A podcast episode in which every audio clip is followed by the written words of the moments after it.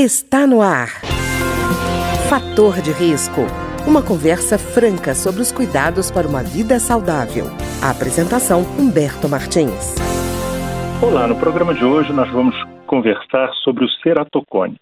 Ceratocone que é um problema da visão e justamente a nossa convidada é a doutora Maria Regina Chalita, chefe do setor de córnea e cirurgia refrativa do CBV, que é o Centro Brasileiro da Visão, e vai conversar conosco sobre exatamente o que é o ceratocone.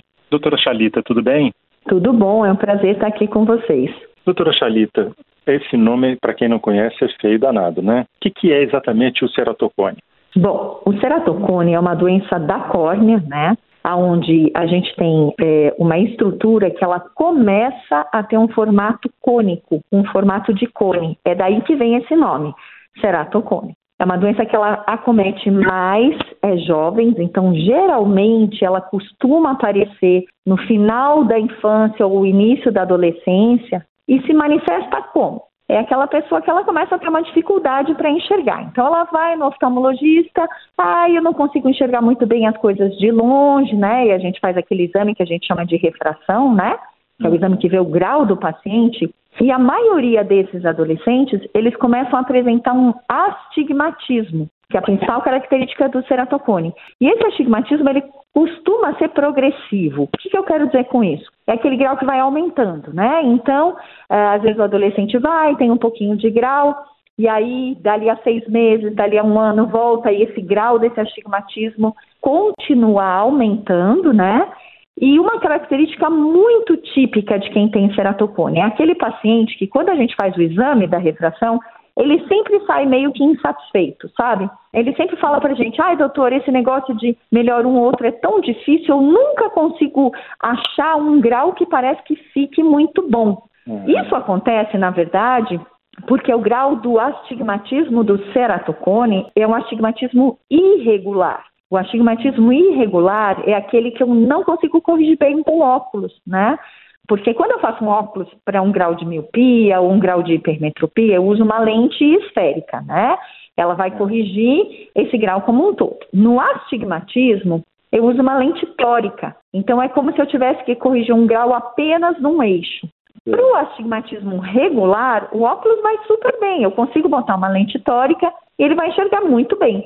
No astigmatismo irregular, que é o do ceratocone, por mais que eu coloque uma lente tórica, é como se ele tivesse grau em uma parte da córnea e não tem em outra. E é por hum. isso que com óculos esse paciente muitas vezes não consegue enxergar bem. Por isso que ele tem dificuldade na hora que a gente faz esse exame no consultório, né? Para ver se ele está enxergando perfeitamente as letrinhas, né? Chegam nas últimas, lá nas mais miúdas, ele não consegue, às vezes, nem dizer direito para o oftalmologista se é melhor essa ou aquela. Tudo é meio embaçado. E essa é a principal queixa desses pacientes. É visão borrada, tanto para longe quanto para perto. E doutora Chalita, o ceratocone pode aparecer só num dos olhos ou aparece nos dois?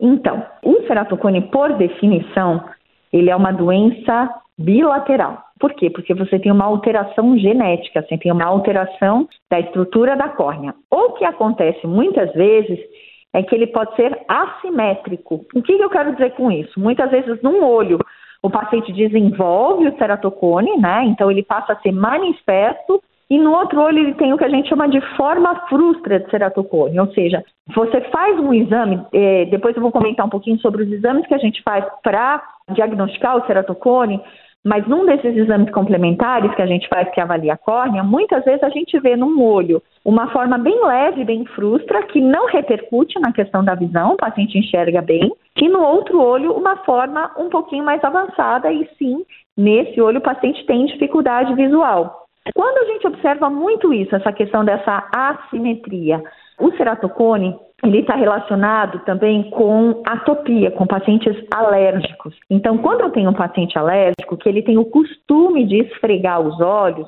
Muitas vezes tem pacientes que esfregam mais um olho do que o outro, e aí nesse caso você tem o olho que ele tem esse costume de ficar esfregando, esfregando o tempo inteiro, desenvolve o ceratocone, enquanto o outro continua na forma frustra, né? Uma das coisas mais importantes que a gente frisa muito, né, com o paciente de ceratocone no consultório é não coce os olhos, não coce os olhos de jeito nenhum, porque o ato mecânico da gente esfregar faz com que essa córnea vá cada vez ficando mais protrusa, cada vez ficando com esse bico, né, com esse cone maior e vai piorando a visão dos pacientes gradativamente, conforme ele coça mais, essa córnea tem uma elasticidade alterada, né?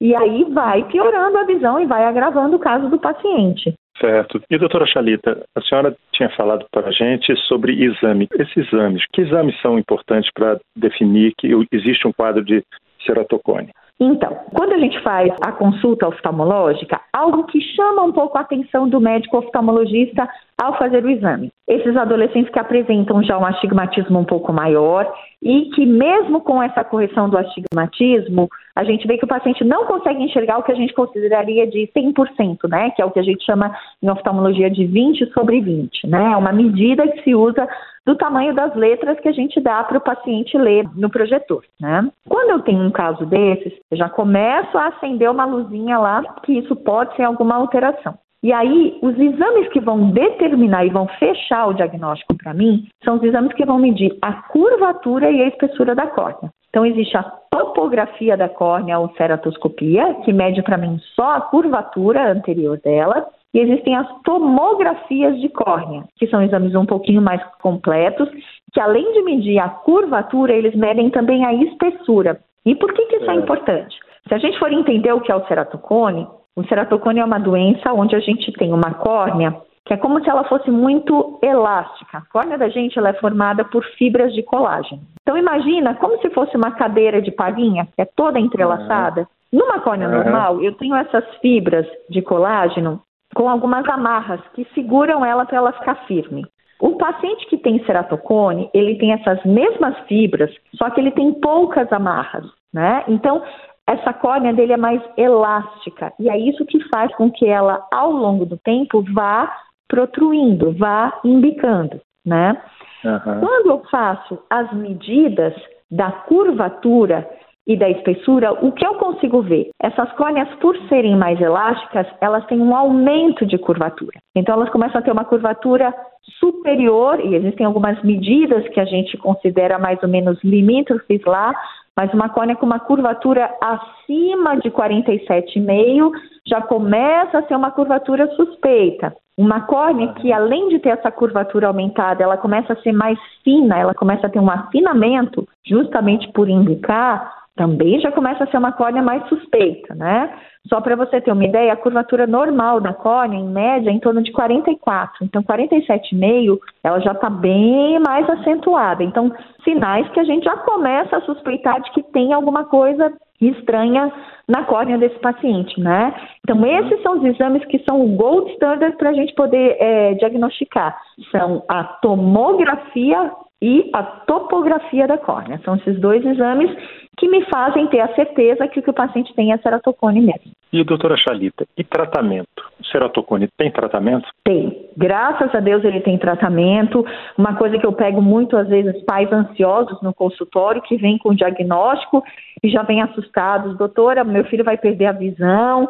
E eu costumo explicar para eles que assim, não existe como, ninguém perde a visão por ter ceratocone não. Ceratocone é uma doença que tem tratamento, que tem como fazer o paciente é, voltar a enxergar bem. E quando a gente pensa no tratamento, é interessante eu dividir para você as duas vertentes do tratamento que tem. Uma coisa que eu vou fazer para estabilizar a doença, evitar que ela continue progredindo. E outra coisa que eu vou fazer para restabelecer a visão, melhorar a visão do paciente. Então, hoje, o que se tem para estabilizar a doença? Existe um procedimento chamado cross-linking de córnea, que é um procedimento onde a gente usa uma, um colírio de vitamina chamado vitamina B2 ou riboflavina, junto com uma luz ultravioleta. Para que, que serve isso? Lembra que eu comentei que a córnea da gente é como se fosse aquela cadeira de palhinha que tem as fibras uhum. de colágeno e tem essas amarras? No é, paciente ceratocone, ele tem poucas amarras. Então,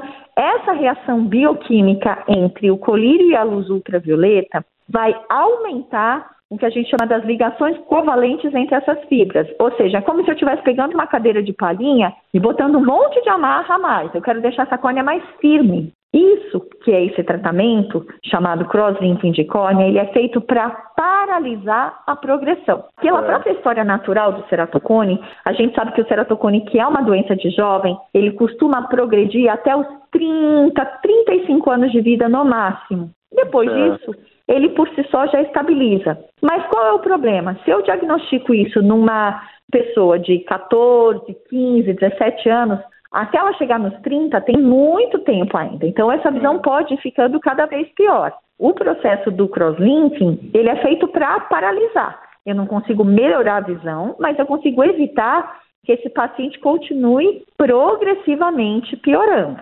Sim. E aí, o que, que eu faço então para melhorar a visão? Seja esse paciente que eu já fiz um crosslink e ele estabilizou, ou seja um paciente que veio comigo com mais de 30 anos que não está mais evoluindo. Para a correção visual, a gente sempre começa tentando um óculos. Uh, dependendo do grau de ceratocone, o óculos realmente não consegue corrigir bem esse paciente. Ele não consegue ter uma boa visão, uma boa qualidade, por aquilo que eu estava comentando, que o astigmatismo é irregular e eu não consigo corrigi-lo com uma lente tórica no óculos. Aí nós vamos para a segunda correção de ceratocone mais utilizada, que são as lentes de contato. Existem lentes de contato rígidas, existem lentes de contato esclerais hoje em dia, lentes específicas para ceratocone, que fazem com que o paciente consiga corrigir completamente a irregularidade da córnea e a visão dele volta a ficar 100% com a lente de contato. Pacientes que não conseguem usar lente de contato, aí nós vamos para a próxima modalidade de tratamento também, que é o anel de Ferrara ou anel intracorniano, né? São segmentos de um tipo de um acrílico especial que são colocados dentro da córnea para regularizar a curvatura da córnea. E com isso facilitar a adaptação de lente de contato ou poder prescrever apenas um óculos para o paciente. Esse aí é o procedimento que a gente chama de implante de anel de Ferrara ou implante de anéis intraestromados. Vamos imaginar que o paciente não conseguiu chegar a tempo para o tratamento para fazer nenhuma dessas opções e já não consegue mais nem óculos, nem lente, nem colocação do anel. Aí nós vamos para a última fase do tratamento de ceratocone, que é o transplante de córnea, tá? Uhum. É, isso é uma parte bem importante da gente frisar, porque muito paciente vê na internet e já chega muito assustado achando que ceratocone é igual a transplante de córnea.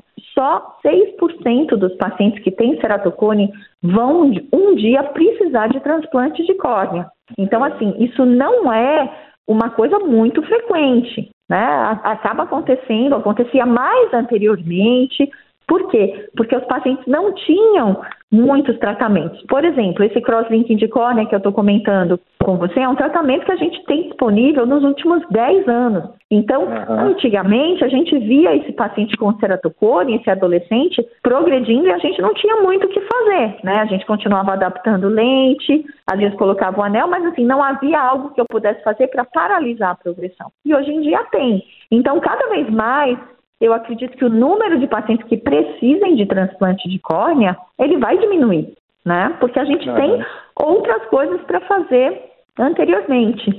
Uh, e às vezes os pacientes veem muita coisa na internet e chegam muito assustados, quando na verdade é uma pequena parcela que vai precisar de um transplante de córnea. A maioria a gente vai corrigir com lente de contato ou com anel uh, intracorneano. Ah, ótimo, é bom tranquilizar essas pessoas, né? Eu queria agradecer então a doutora Maria Regina Chalita, que é chefe do setor de córnea e cirurgia refrativa do CBV, Centro Brasileiro da Visão, e que conversou conosco hoje sobre o ceratocone. Muito obrigado, doutora Chalita. Obrigada, foi um prazer. O programa de hoje teve trabalhos técnicos de Ricardo Coelho. Se você tem alguma sugestão de tema ou comentário sobre o programa de hoje, basta enviar uma mensagem para o endereço eletrônico programa fator de risco, tudo junto, arroba gmail.com. Até o nosso próximo encontro. Fator de Risco um programa com dicas para melhorar a saúde. Uma produção da Rádio Câmara, transmitida por emissoras parceiras de todo o Brasil.